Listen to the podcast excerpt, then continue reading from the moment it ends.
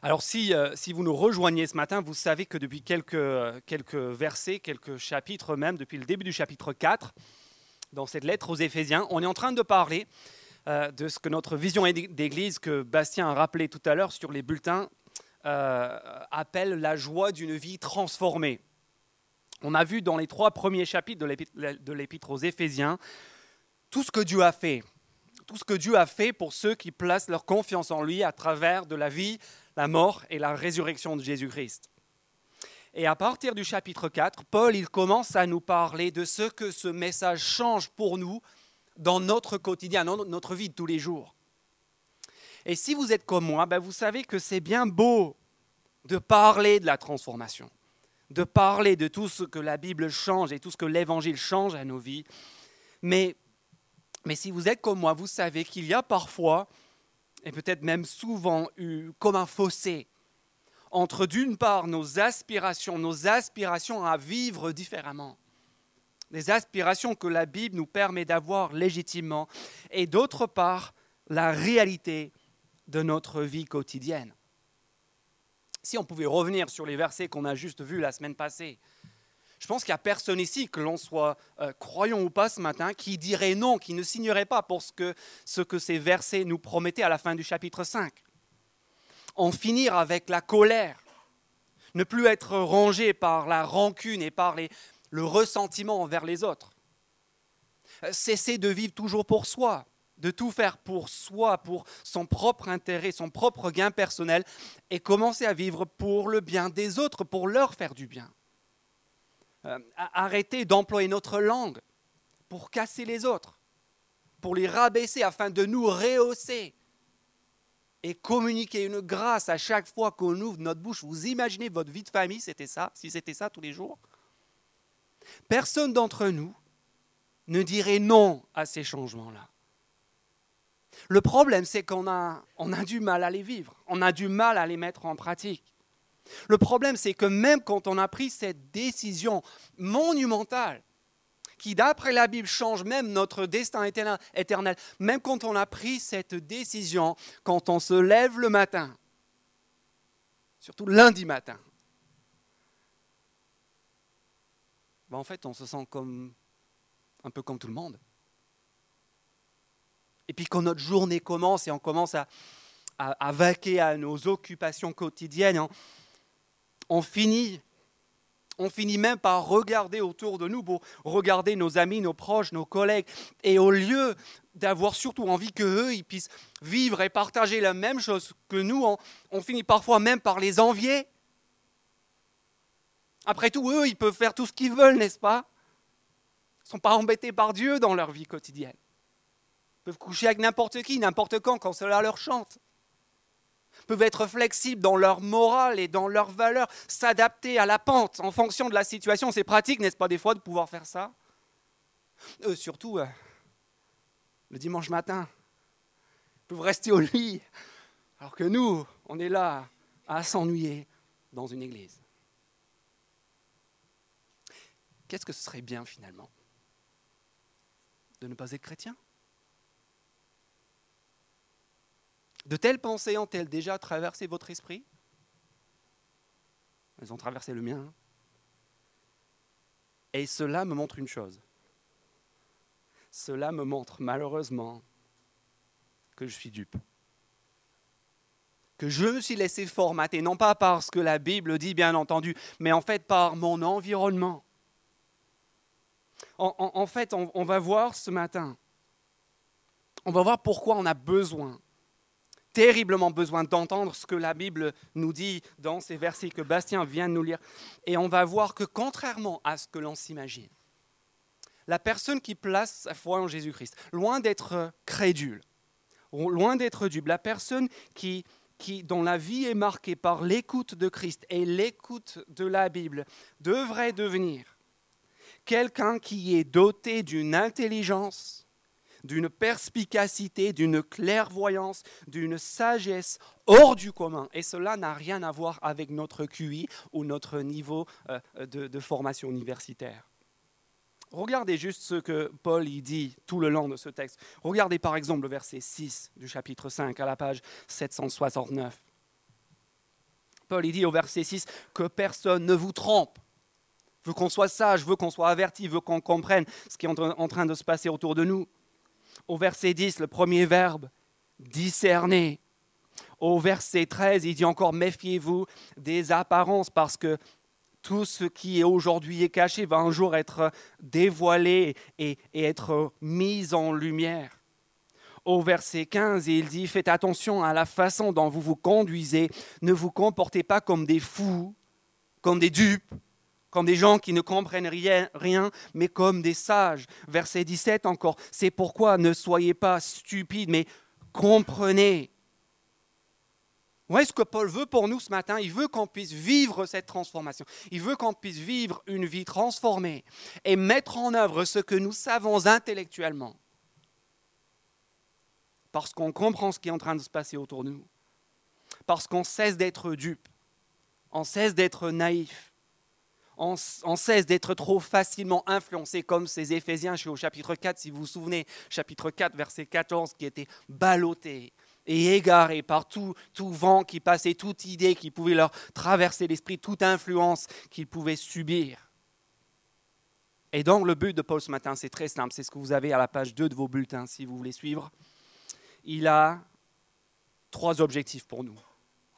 Et veut nous amener à travers ces versets à cesser d'être dupes, à cesser d'être naïfs et à devenir sages, à devenir des gens avertis, des gens avisés, et en particulier dans trois domaines.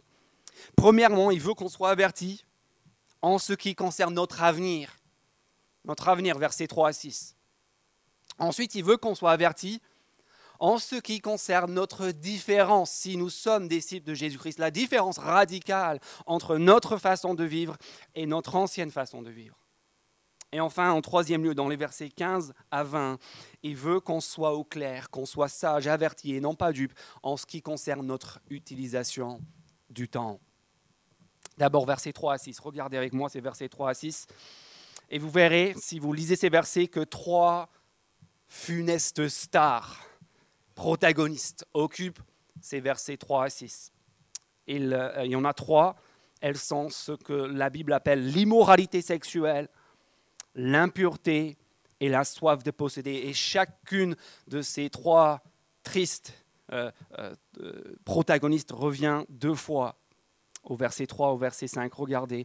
Et Paul, il veut nous dire d'abord que les, des gens avisés, des gens avertis, des gens sages les évitent comme la peste verset 3, que toute immoralité sexuelle, l'impureté sous toutes ses formes, ou la soif de posséder ne soit même pas mentionnée parmi vous comme il convient à des saints. Des saints, ce n'est pas des personnes particulières, c'est tout simplement le mot que la Bible emploie pour désigner n'importe quelle personne qui a placé sa confiance en Jésus-Christ.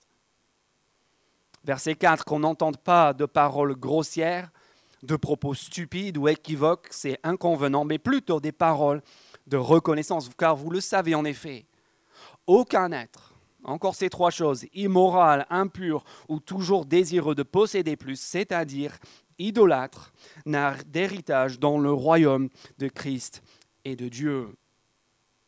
avant d'aller plus loin, ce sera peut-être utile de définir ces trois choses. Qu'est-ce que c'est que l'immoralité sexuelle d'après la Bible? Ben, C'est très simple. L'immoralité sexuelle, d'après la Bible, c'est toute pratique sexuelle en dehors du mariage monogame hétérosexuel. Je vous laisse faire dans votre tête toute la liste de pratiques sexuelles qui seraient en dehors de cela. Et là, vous avez ce que la Bible appelle l'immoralité, l'inconduite sexuelle. L'impureté, bah c'est simple, c'est tout ce qui n'est pas pur, tout ce qui est sale, tout ce dont vous et moi nous aurions à rougir, si cela devait être mis en lumière ce matin, projeté sur cet écran devant tous les autres, ou encore plus bien sûr, tout ce dont on aurait à rougir devant Dieu. Soif de posséder. Les dents longues. Petit indice qui nous est donné dans le verset 5, où Paul, regardez, il dit, tout être désireux de posséder toujours plus, c'est-à-dire idolâtre compare la soif de posséder à l'idolâtrie. Ça veut dire qu'en fait, il s'agit de tout ce qui dans notre vie pourrait prendre la place de Dieu. pourrait devenir l'objet numéro un de nos désirs, tout ce qu'on pourrait vouloir posséder, obtenir, avoir, afin d'exister, afin d'être, entre guillemets, heureux. Et en fait, Paul il dit même que ces trois choses, l'immoralité sexuelle, l'impureté, la soif de posséder, à la fin du verset 3, ne doivent même pas être mentionnées. On ne doit même pas les évoquer. Pourquoi? Parce que c'est pas bien. Quelle est la raison que Paul nous donne ici? Pourquoi est-ce qu'on doit fuir ces choses? Pourquoi est-ce qu'il n'y a que des dupes? Qui, qui, qui, euh, qui à ces choses-là ben, La réponse est dans les versets 5 et 6. C'est pas juste parce que ces choses-là ne sont pas bien, c'est parce que ces choses-là n'ont aucun avenir. Regardez verset 5. Tout être immoral, euh, impur ou rangé par la soif de posséder n'a d'héritage, n'a aucun héritage, verset 5, dans le royaume de Christ et de Dieu. Puis regardez verset 6, c'est plus choquant encore. Paul il dit, c'est, c'est pour cela, c'est à cause de ces choses-là que la colère de Dieu vient sur les rebelles. Et on se dit, mais attendez, c'est incroyable ça. C'est, c'est là qu'on doit éviter de se faire duper parce qu'on entend parler de ça, on entend parler de gens qui, qui n'auront pas d'héritage, qui n'auront pas d'avenir éternel qui vont être l'objet de la colère de Dieu dans l'éternité. Et, on se dit, mais vraiment? Vraiment? Au, 21e siècle? Et si on a un doute, si on rechigne devant cette idée-là, devant l'idée d'un Dieu qui serait en colère contre des gens qui sont dans l'immoralité sexuelle, qui seraient impurs, qui seraient rangés par la soif de toujours posséder plus. Si cela nous surprend, ben en fait, c'est juste normal. Puisque le doute au sujet du jugement de Dieu, en fait, fait partie de notre race depuis les origines. C'était l'une des toutes premières doctrines qui est remise en question dans la Bible, au Genèse, dans le Genèse, la Genèse chapitre 3. Deuxième intervention, deuxième chose que le diable dit, mais vous allez vraiment être jugé pour ça? Mais vous ne mourrez pas du tout. C'est ce qui est dit la, deuxième doctrine qui est remise en question dans toute la Bible, la doctrine du jugement. Et rien n'a changé ici, parce que regardez comment le verset 6 commence. Paul, il doit dire à ses Éphésiens que personne ne vous trompe. Que personne ne vous trompe. Ne vous laissez pas tromper vous-même, parce que c'est tout le contraire de ce qu'on a envie, de ce qu'on aimerait croire, n'est-ce pas? Qu'il va y avoir un jugement. Et c'est pour ça qu'on dit, oui, d'accord, d'accord, je, suis parfois rangé par la, la soif de posséder. Je, passe parfois toute ma journée à, surfer sur Internet, à, trouver des choses que je pourrais acheter, à faire des boutiques pour me rendre heureux, pour remplir le vide dans moi, à, m'adonner à des pratiques sexuelles alors que je ne suis pas marié ou avec quelqu'un avec lequel je ne suis pas marié. Et on se dit, mais c'est pas grave. Mais, mais, mais c'est pas grave, soyons pas si rigides. Il n'y a, pas besoin d'être trop carré là-dessus non plus. Dieu y comprend, c'est pas grave ce qu'on fait. Dieu, pardonne, c'est son métier. Pas vrai? Et là, Paul, il dit, ne soyons pas dupes. Ne soyons pas dupes, verset 6. C'est à cause de cela verset 6, que la colère de Dieu vient sur les rebelles. Et en plus, c'est le deuxième choc, après le principe du jugement de, Dieu, l'idée que certaines personnes qui se croient chrétiens, qui se disent chrétiens, pourraient en fait n'avoir aucun héritage éternel. Parce que verset 5, il dit, ceux qui pratiquent ces choses-là n'ont aucun héritage dans le royaume de Christ et de Dieu. En fait, Paul est en train de dire, en gros, imagine que tu vas au salon de l'agriculture tu vas au salon de l'agriculture, tu vois devant toi une grosse bête blanche avec des taches noires dessus. Cette bête, elle a deux cornes, elle fait... Elle a un gros pis. Tu la regardes et qu'est-ce que tu te dis? Qu'est-ce que tu te dis? Tu dis, tiens, ceci est une vache. Merci, c'est pas un porc, c'est pas un... c'est une vache. Et cette grosse bête, elle a beau se promener dans l'enclos des porcs. Bon, on n'est pas dupe, hein, on voit que c'est une vache. Cette bête, elle aurait beau avoir autour du cou un gros panneau marqué cheval. Ben, personne ne serait trompé. On sait tous que c'est une vache, ça se comporte comme une vache, ça ressemble à une vache, ça sent la vache. C'est une vache. Et en fait, la Bible nous dit que c'est pareil avec des chrétiens. C'est exactement la même chose. Ce qui importe, ce n'est pas notre famille.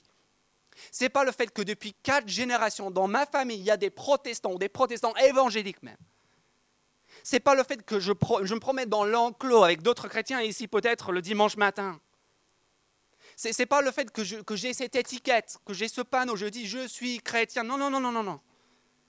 C'est pas ça qui nous définit. Ce qui nous définit, c'est ce que nous sommes. C'est ce que nous faisons, c'est notre vie, c'est notre comportement. Pour reprendre le même principe dans le langage de Jésus de Nazareth lui-même, on reconnaît un arbre à ses fruits. Et c'est là qu'on doit éviter de se faire duper. Aucun être, verset 5, aucun être immoral, impur ou désireux de posséder plus n'a d'héritage dans le royaume de Christ.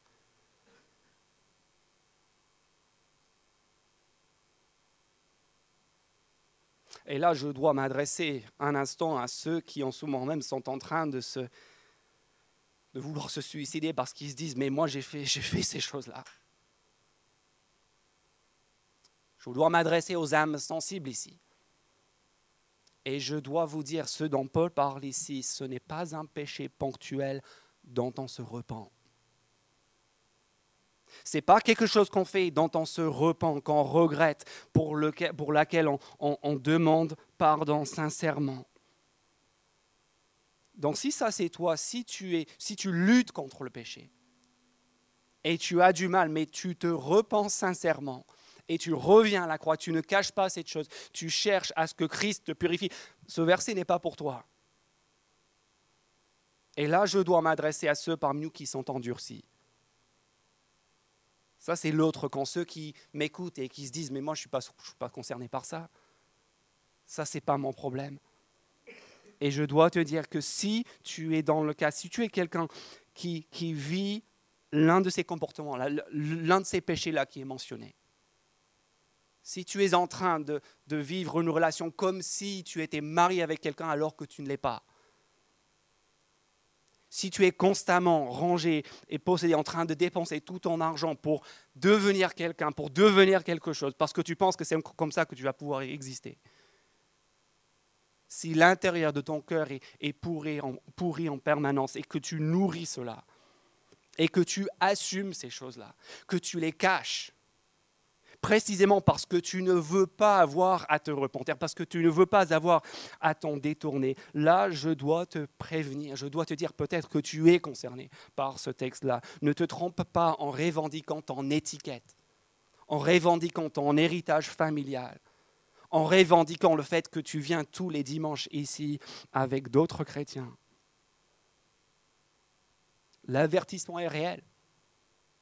Il n'y a que des dupes que des dupes qui jouent avec ces choses-là. La personne avertie, la personne avisée, la personne intelligente les déracine et les fuit comme la peste. La personne qui voit ces choses dans sa vie et qui connaît Christ les fuit parce qu'il sait parce qu'il sait que cela n'a aucun avenir.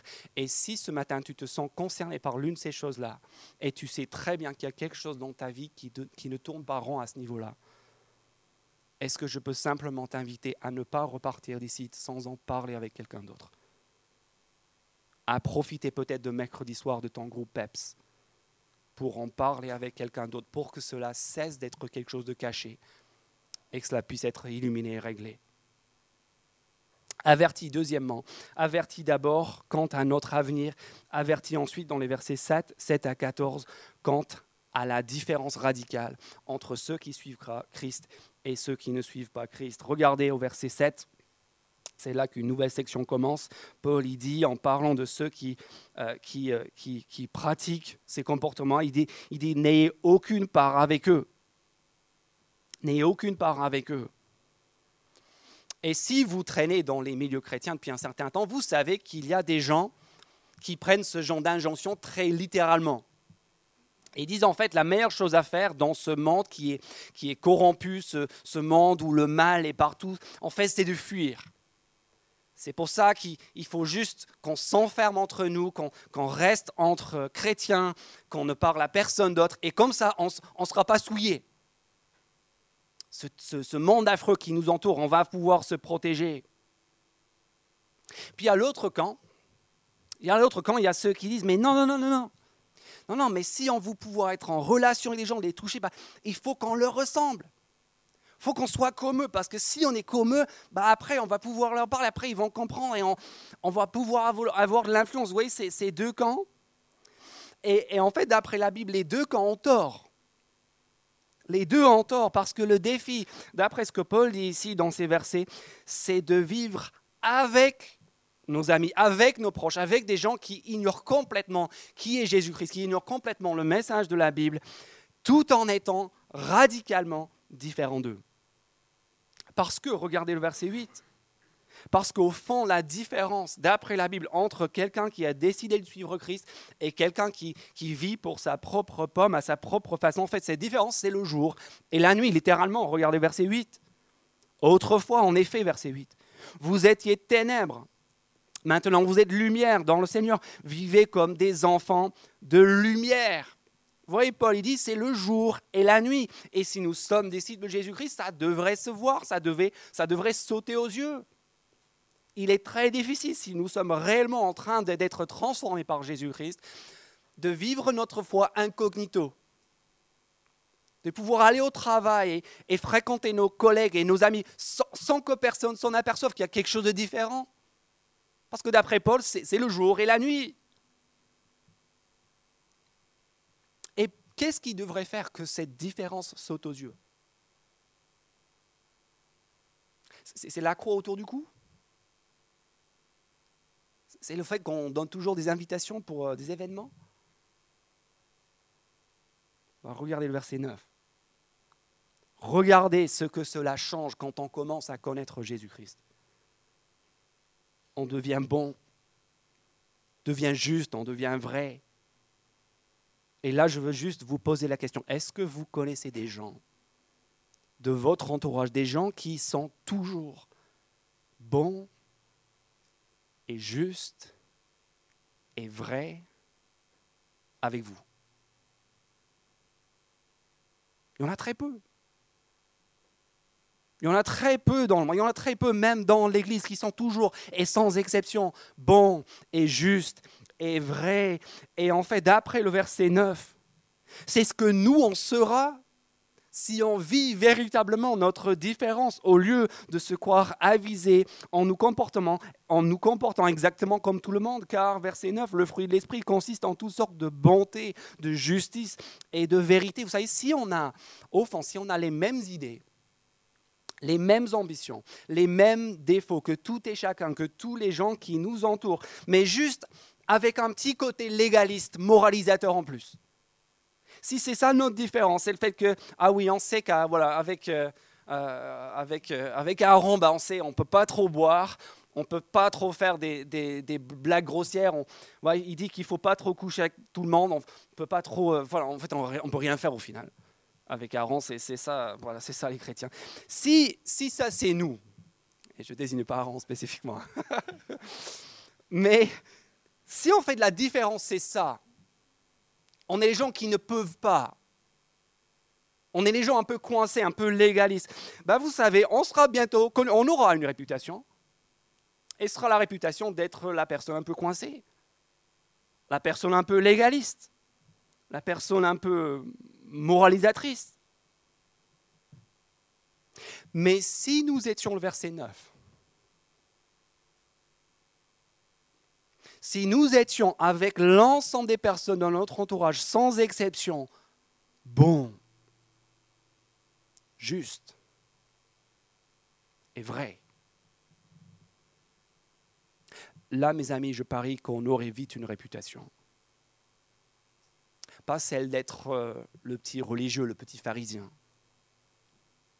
mais la réputation d'être l'une des personnes les plus appréciées et respectées de notre entourage. S'agissant au verset 11, de notre comportement envers ceux qui persistent dans ces comportements égarés. Encore une fois, Paul dit, on ne va pas les envier, on ne va pas les imiter. Verset, euh, verset 11. Ne participez pas aux œuvres stériles des ténèbres, mais démasquez-les plutôt. On ne sera pas non plus, verset 12, euh, impressionné par ce que d'autres font, par ce dont ils sont parfois fiers. On n'aura pas forcément envie lundi matin, comme tout le monde, de rigoler de tous les débordements les pires et les plus tristes du samedi soir. En effet, verset 12, ce que ces hommes font en secret, il est honteux même d'en parler. Et je ne peux pas vous, euh, vous parler de ces versets sans penser à un ami à moi. C'est un ami de l'époque du lycée, sans doute mon meilleur ami euh, pendant que j'étais au lycée, et euh, c'était accessoirement l'un des plus gros fêtards de ce lycée. Les filles l'adoraient. Une sorte de scratch avec le genre féminin. Ils étaient tout le temps autour de, lui. Et du coup, les gars, bah, ils lui en voulaient tous tout en voulant quand même être proche de lui afin de pouvoir ainsi s'approcher des filles. Il était, il était très sportif, c'était un, grand nageur, euh, il faisait de la compétition, il était, très beau, il était super musclé. En plus, il était très fort dans ses études. En fait, il était vraiment une idole, une idole pour les gars comme pour les filles. Et bien sûr, le week-end, on pouvait toujours compter sur lui pour faire les plus grands exploits. Et euh, honnêtement, je le dis, euh, c'est triste, mais il pouvait, honnêtement, il pouvait coucher avec presque n'importe quelle fille.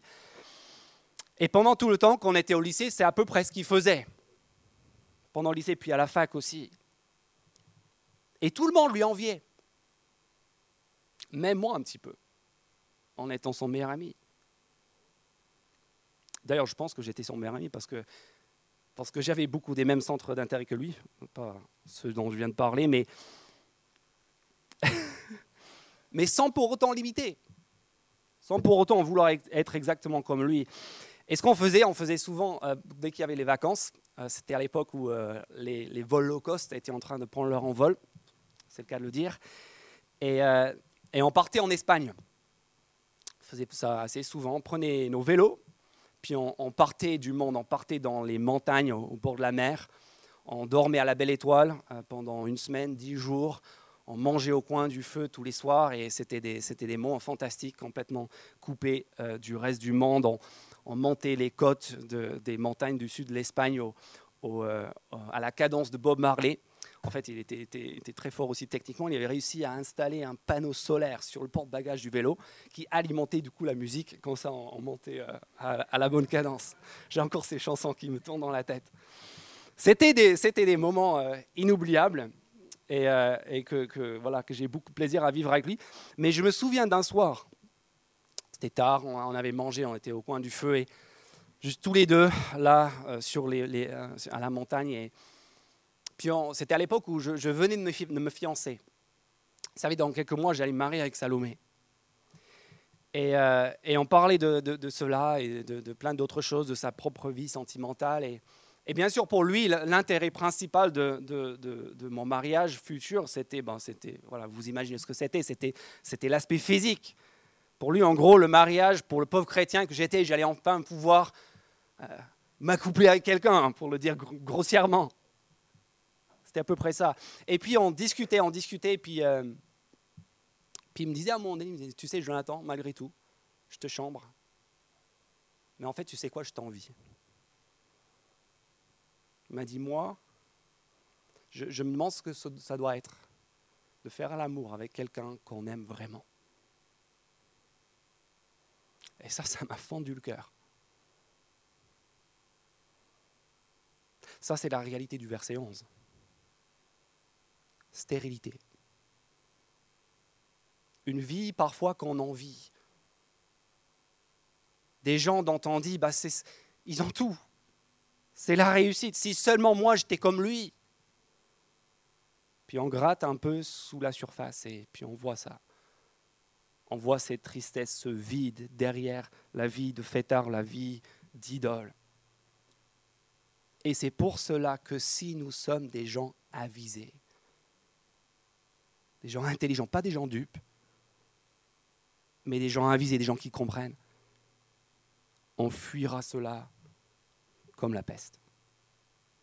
D'autant plus que ces comportements, regardez versets 13 et 14, que ces comportements qui seront un jour dévoilés, exposés lors du jugement,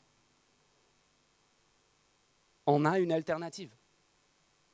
L'alternative, c'est les versets 13 et 14. L'alternative à l'envie ou à l'imitation, c'est celle de nous réveiller avant qu'il ne soit trop tard, avant qu'on ait à payer la facture pour tous ces comportements-là, pour vivre à la lumière magnifique de Christ. Regardez versets 13 et 14, promesse merveilleuse pour toi ce matin, si tu te reconnais dans ce que je viens de dire particulièrement, mais pour nous tous. Mais tout cela, dit Paul, une fois dévoilé et rendu manifeste par la lumière, dit sortez des ténèbres, venez à la lumière, c'est infiniment mieux.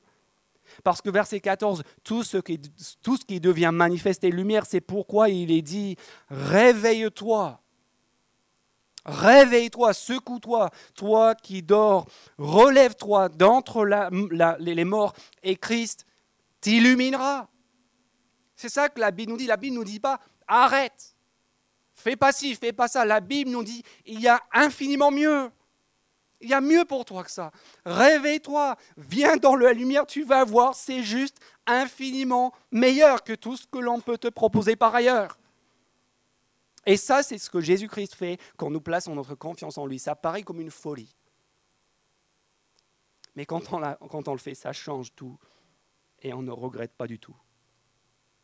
Il y a une différence radicale entre la façon de vivre de ceux qui ne connaissent pas Dieu et la façon de vivre de ceux qui le connaissaient le jour et la nuit. Et seul un dupe les mélange ou les confond. Et encore une fois, si ce matin tu es dans la zone grise, si tu te dis chrétien, mais en fait tu sais très bien que tu es complètement empêtré dans ces choses-là, s'il te plaît, réveille-toi. Réveille-toi, il y a mieux. Il y a autre chose. Il y a la lumière à laquelle Christ t'appelle. Et puis troisièmement, et plus brièvement, troisième réalité par, rapport à laquelle nous avons à être avertis, à être avisés, c'est le temps. Avisés contre notre avenir, versets 3 à 6, avisés contre quant à notre différence, versets 7 à 14, et avertis enfin quant au temps. Il faut qu'on évite d'être dupe avec notre agenda, avec ce qu'on fait de nos journées. Verset 15, veillez avec soin à la façon dont vous vous comportez, que ce ne soit pas comme des fous, mais comme des sages. C'est quoi ne pas être comme un fou, être comme un sage? Verset 16 l'explique aussitôt, rachetez le temps. Rachetez le temps car les jours sont mauvais. Rentabilisez votre temps. Ne perdez pas, ne gaspillez pas votre temps inutilement. Vous savez, pour la plupart d'entre nous, pour la plupart des gens, peut-être pour la plupart d'entre nous, le but de la vie, c'est quoi? Bah, le but de la vie, c'est profiter. Sous-entendu, profiter pour soi-même, bien sûr. Le but de la vie, c'est l'objectif, c'est de s'éclater, c'est de s'amuser, c'est de travailler un minimum pour, s'éclater au maximum, pour s'amuser, pour, sortir, pour partir en voyage, pour faire des super vacances, pour passer du temps entre amis, pour bien manger, bien s'habiller, bien rouler. C'est ça le but de la vie, non? Bah, le chrétien n'a pas à mépriser toutes ces choses-là. Au contraire, ce sont autant de bons cadeaux que Dieu peut mettre à notre disposition. Mais voici la différence. Quand on connaît Jésus-Christ, on sait en fait que la vie, ce n'est pas ça. Notre existence ne se résume pas à notre voiture, à nos habits, aux vacances qu'on peut passer. En fait, nous savons que si Christ est ressuscité, la vraie vie, en fait, c'est après. Elle n'est pas derrière nous. On ne doit pas constamment nous, nous, nous accrocher à l'instant présent parce qu'il passe et on sait qu'on ne va pas pouvoir le récupérer. En fait, on vit pour l'avenir. On sait que le meilleur est devant nous, que le meilleur, meilleur est à venir, qu'il est garanti, qu'il est assuré. Et on sait que quand on sera au ciel avec Jésus-Christ, en fait, on aura toutes ces choses-là et en infiniment mieux. On n'est pas en train de passer à côté de quelque chose si on n'a pas tout cela maintenant. En fait, on est juste en train d'attendre quelque chose d'infiniment meilleur qui est, qui est à venir. Et cela change tout sur notre façon de nous comporter maintenant. Ça veut dire que notre but maintenant, c'est de racheter le peu de temps qui nous reste. Et je sais qu'on est, pour la plupart d'entre nous ici, on est jeunes. Mais soyons au clair là-dessus, notre vie, elle est courte, elle passe. Vous pensez que vous avez encore beaucoup de temps devant vous, je n'en sais rien, peut-être que vous n'avez pas beaucoup de temps devant vous. Et même si vous vivez jusqu'à 80, 90 ou 100 ans, votre vie, c'est comme la largeur d'une main. D'après la Bible, ça passe tellement vite. Et du coup, on n'a pas de temps à perdre. On n'a pas de temps à perdre. Combien d'heures cette semaine sur Facebook?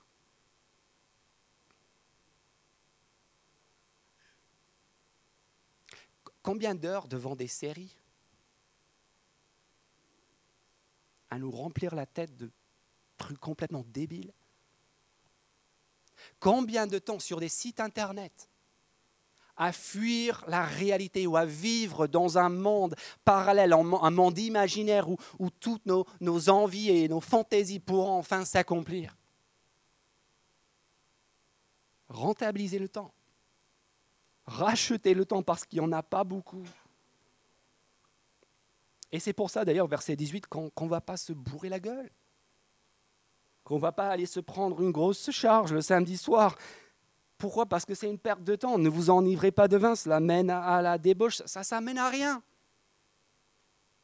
Si vous avez l'habitude de trop boire, si vous côtoyez des gens qui ont l'habitude de trop boire, je suis prêt à parier que les résultats de ce comportement-là sont rarement glorieux. Ce n'est pas sorcier. Rachetez le temps. Ne perdez pas votre temps à, à ne rien faire, mais plutôt verset 17, comment est-ce qu'on dispose de notre temps? Verset 17, on organise notre vie délibérément, intentionnellement autour de ce qui plaira à Jésus. Comprenez verset 17, quelle est la volonté du Seigneur C'est pour ça qu'on ne va pas s'anesthésier devant des trucs complètement inutiles, devant des écrans. On va faire quoi à la place? On va essayer et vouloir faire du bien aux autres les édifier, les encourager, nous détourner de nous et commencer à vivre pour les autres. On va cultiver la reconnaissance plutôt que de vivre dans un monde imaginaire où tout va aller mieux. On va se concentrer sur aujourd'hui, sur tous les bienfaits que Dieu nous a faits en Christ. Et c'est pour ça qu'on chante au passage. Vous avez vu au verset 19 Parlez-vous par des cantiques des hymnes, des chants spirituels, chantez et célébrez le Seigneur de tout votre cœur, rendez toujours grâce pour tout, au nom du Seigneur Jésus, à celui qui est Dieu et Père. Vous savez, quand on chante à l'Église, je dis au passage, quand on chante à l'Église, en fait, ce n'est pas, pas pour nous faire du bien. Ce n'est pas une séance de thérapie émotionnelle individuelle. Quand on chante à l'Église, c'est une façon de faire du bien aux autres va chanter dans quelques instants. Pensez à ça. On n'est pas dans notre couloir personnel, individualisé avec Dieu. On est en train de vouloir faire du bien aux autres. On est en train de cultiver en nous la reconnaissance. Pas l'envie d'obtenir ce qu'on n'a pas, mais la reconnaissance pour ce que nous avons déjà. C'est qu'on a déjà vu au verset 4. Est-ce que nous sommes marqués par la reconnaissance? Est-ce que nous sommes marqués par ce désir de faire du bien aux autres? Si quelqu'un pouvait regarder notre emploi du temps de cette semaine, je suis sûr qu'il y a quelqu'un chez Google qui pourrait le faire. Si quelqu'un pouvait regarder tout ce qu'on a fait cette semaine, comment on a dépensé notre temps, qu'est-ce que cette personne en déduirait? Est-ce qu'elle en déduirait que nous sommes des personnes averties et intelligentes? Ou est-ce qu'elle en déduirait qu'en fait on est juste dupe? On est en train de passer notre temps à ne rien faire. Voilà trois domaines. Trois domaines dans lesquels nous pouvons nous interroger ce matin. Trois clés de notre transformation. Notre attitude par rapport à l'avenir. Est-ce que ce matin, tu sais où tu vas pour l'éternité? Et est-ce que ton comportement aujourd'hui reflète cette réalité? Deuxièmement, est-ce qu'on est au clair? Est-ce qu'on est averti par rapport à notre différence? Par rapport à la différence entre le jour et la nuit, entre la lumière et des ténèbres. Est-ce que ce matin, on est en train de traîner dans le pénombre Ou est-ce qu'on est en train de se réjouir de la vie dans la lumière? Et enfin, troisièmement, est-ce qu'en est-il de notre temps? Est-ce qu'on est dupe ou est-ce qu'on est averti? Est-ce qu'on est en train de gaspiller le peu de temps qu'on a sur rien ou est-ce qu'on est en train réellement de racheter le temps, sachant qu'il est très très court? Voilà trois choses à laquelle euh, la Bible nous invite à réfléchir ce matin. Je vous encourage à poursuivre cette discussion après euh, ce, rassemblement, cet après-midi, ce soir, si vous en avez envie, euh, pour que cette semaine en soit réellement différent, averti, non pas dupe, comme on a peut-être pu l'être par le passé, mais désormais averti au clair, intelligent et sage. Je vous propose de prier. Euh, et puis les musiciens vont revenir et on va pouvoir chanter, justement, non pas juste pour nous faire du bien, mais pouvoir, pour pouvoir nous encourager les uns, les uns les autres et pour pouvoir nous concentrer sur la reconnaissance, nous souvenir ensemble de tous les bienfaits qui sont déjà les nôtres, quelle que soit notre situation matérielle ou émotionnelle ce matin par ailleurs. Prions ensemble. Réveille-toi, toi qui dors, relève-toi d'entre les morts, et Christ t'éclairera. Notre Père, j'imagine qu'il n'y a personne ici qui, euh, encore une fois, dirait non à tout ce que tu veux rendre possible dans nos vies. On te demande pardon parce que c'est vrai qu'on est parfois dupe, on se fait avoir, on ne pense pas à l'avenir, on ne pense pas à ce que cela veut dire vraiment que de vivre dans la lumière. On, utilise notre temps d'une façon stupide et on veut te demander pardon. On veut te demander de te remercier aussi que la Bible est tellement concrète, tellement pratique, qu'elle nous interpelle dans ces domaines tellement précis. Et on veut te demander ta grâce pour que nous puissions changer, pour que nous puissions mener non pas la vie de dupes, de personnes stupides, mais une vie intelligente, une vie avertie, une vie avisée, une vie dont on se félicitera, pour laquelle on te remerciera dans l'éternité, et non pas une vie qu'on va regretter parce qu'on l'a gaspillée. On te demande toutes ces choses pour ta gloire et pour l'honneur de ton Fils Jésus-Christ. Amen.